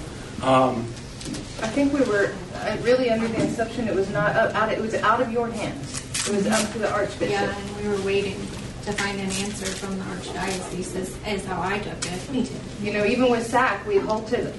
We halted. where well, that's we what it was. But the, here's the thing: it's like there's a dilemma. What's he going to decide? Like, I mean, it's it, it's obvious what he was, you know, what what the question was, you know. And so I didn't ask people to stop. I asked the SAC to not, you know, I mean, just let's take a pause. That's what was asked, you know. But I didn't tell people don't do anything. Uh, I mean, my What's a pause mean? what does a what mean? A pause? What does a pause mean? Well, I asked the SAC. I mean, there's, we can't start enrollment if we don't know if there's a school. You know, that's what I meant by that. Yeah, Kathy. We weren't allowed to advertise or anything like that to promote the school so that enrollment could take off when we wanted to. We had plans to move forward and we were told to pause. Yes, yes, yes, yeah. And I went to the diocese and I asked them for their input. Um, but you know, no one ever. I started getting emails from parents. The last two weeks, I've had emails, but they've only been about how great the school is. Chelina sent a great email. You know, I mean, awesome. I mean, I mean, I, I, I take those to heart. You know, and but I've only received a few of those. But they were, and I, you know, there's was there was nothing about, you know, it was about how the school means to them, and I totally get that, and it, it does. It means something to me. But nowhere in that was anyone saying, "Can we?" You know, and I'm not trying to throw anyone under the bus. You know, I, I need cash. I hate to say it that way, you know, and I, I cannot, I can't print money. Father, I need to say something if I could. So, um, my name is Peter Hodges, so I'm one of the volunteer finance council members. Um, I still, I mean, on the parishioner side of where the part of the money's coming from, you got money coming from the parishioners, money coming from the parents paying tuition to send to the school. Okay, we all should know that, and, and I hope most people do understand that. And a huge bulk of it, I mean, it's coming from the parents' tuition. 75% of the money coming from the parishioners, when it's normally 25%. So it was brought up about that's un- underrepresented in the room. So I'm I've had kids in the school. At one time, we were there. Uh, I think it was four years ago. We are in the first semester of that year, 16, something like that. Anyway, I've been on the finance council for for two years. Um, I'm just a guy who's asked to be. I at finances just about every day at work. If expenses exceed income, there's there's a problem. Okay. I, me, as a parishioner, all of you, I'm sure almost everyone here is a parishioner. You put money in the basket. You're expecting most of it's going to the church. I mean, we're here for the church. Okay, and then some is given to the school. That normal number is 25%. So we've been given about 75%. Okay, so let's say if you happen to give $10,000 a year to the in the basket, and 7,500 is going to the school, and you only 2,500 went to the church. You're thinking, you know, your mind you're giving to church. I'm helping the poor. I'm helping the church. Okay. So we have people here who are not okay with that percentage, and I'm one of them. It's too much. Okay. The school is great, but the school is it doesn't have enough money. Well, how much does the church give to outreach? Oh, well, we, I mean, So what percentage of the income does the, school, does the church give to outreach?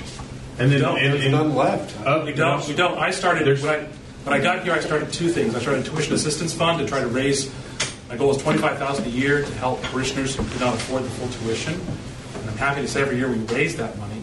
But it's only point- about, it's only one or two donors that actually fund that. My point in asking that is there. No, no. So, so the other one is um, a Good Samaritan fund I started because, um, in a way to save, I mean, things I started off three months here. We got rid of the copy machine in the, in the parish was costing three hundred dollars a month. The school's two.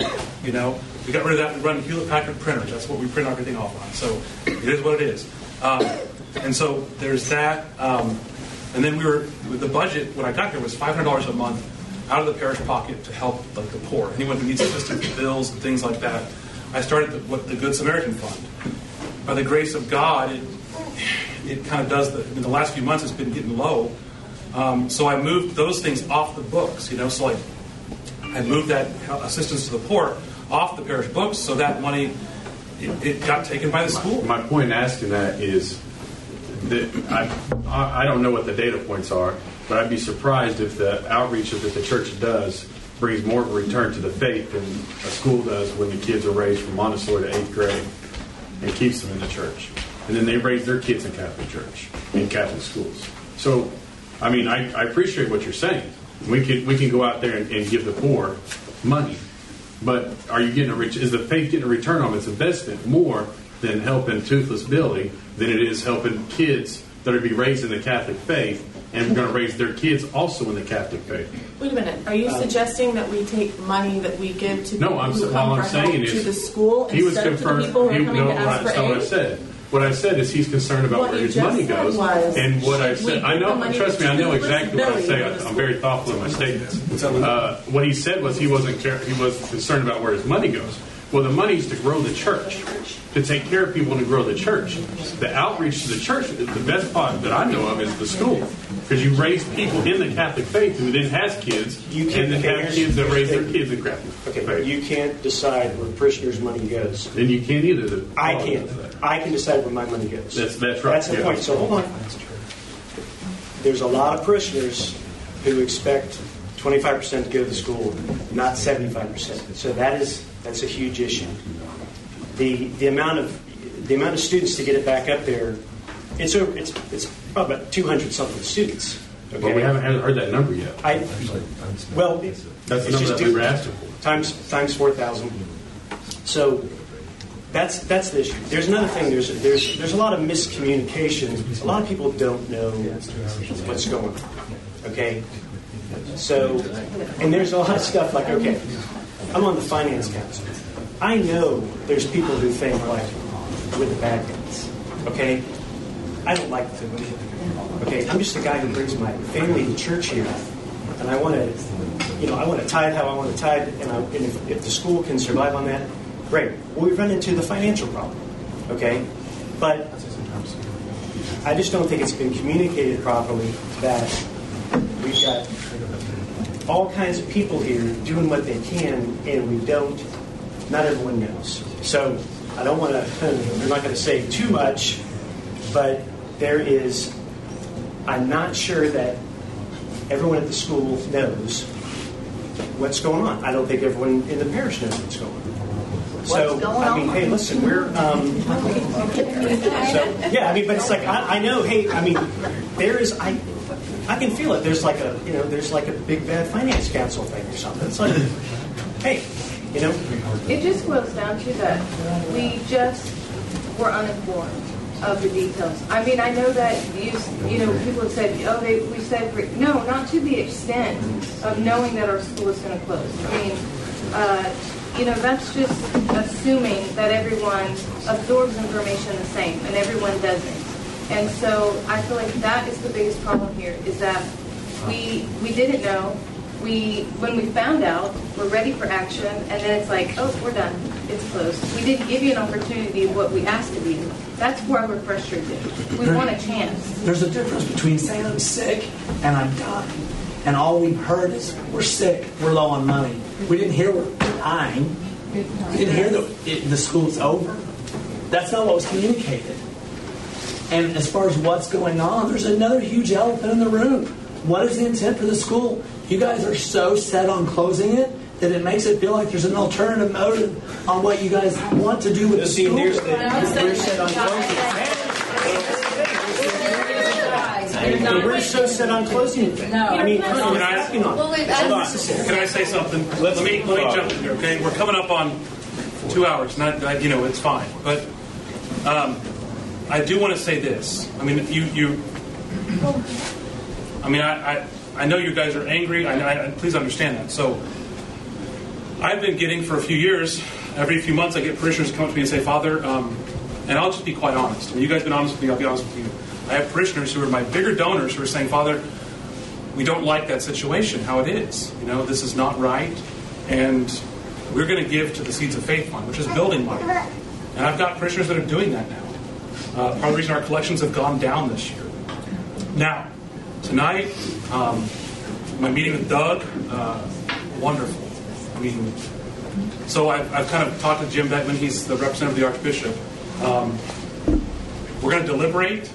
So, um, you know, you guys have, uh, many of you, you know, I think we've done very charitably. You know, um, this is hard for us all. We don't, there's no book on how to do this. So, um, I'd like to, uh, me a few minutes ask everyone to, to leave. We're going to go to the Finance Council just for a few minutes to kind of talk about things um, and deliberate. So, um, you know, that's the best I can do. I need to deliberate with them. They're my advisors.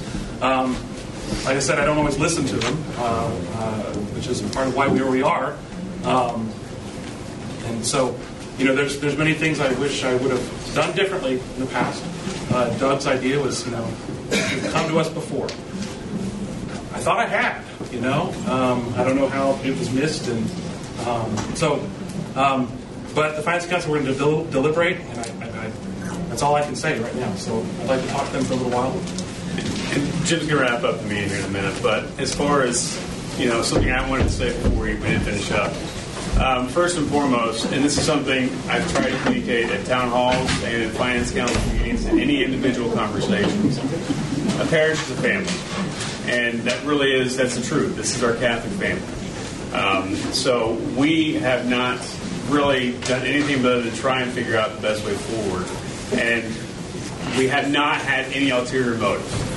Goes. I, I don't have time to do anything else, frankly, right now. I just have my 12th kid. I'm busy enough, I promise. Um, we have no desire to micromanage anybody. We have no desire to inject ourselves in areas we don't belong. We're just volunteers. We've got families. We've got jobs. We've got all these responsibilities. I love the parish, and that's why my family does what we do as far as trying to serve it in any way we can. But as far as everyone tonight, I really do want to say I appreciate the energy, the passion, and really there was a lot of respect and, and civility. So you never know when you come to a meeting what's going to happen, but I really do appreciate the thoughtfulness that was, that was shown by everybody. So just personally, thank you. Do you know when we will have an answer since you're deliberating now? We talked about that because we don't want to leave things lingering. And I do understand what you guys are saying about wanting that opportunity. All right, Doug, you did a very good job, you know, uh, kind of elaborate on that.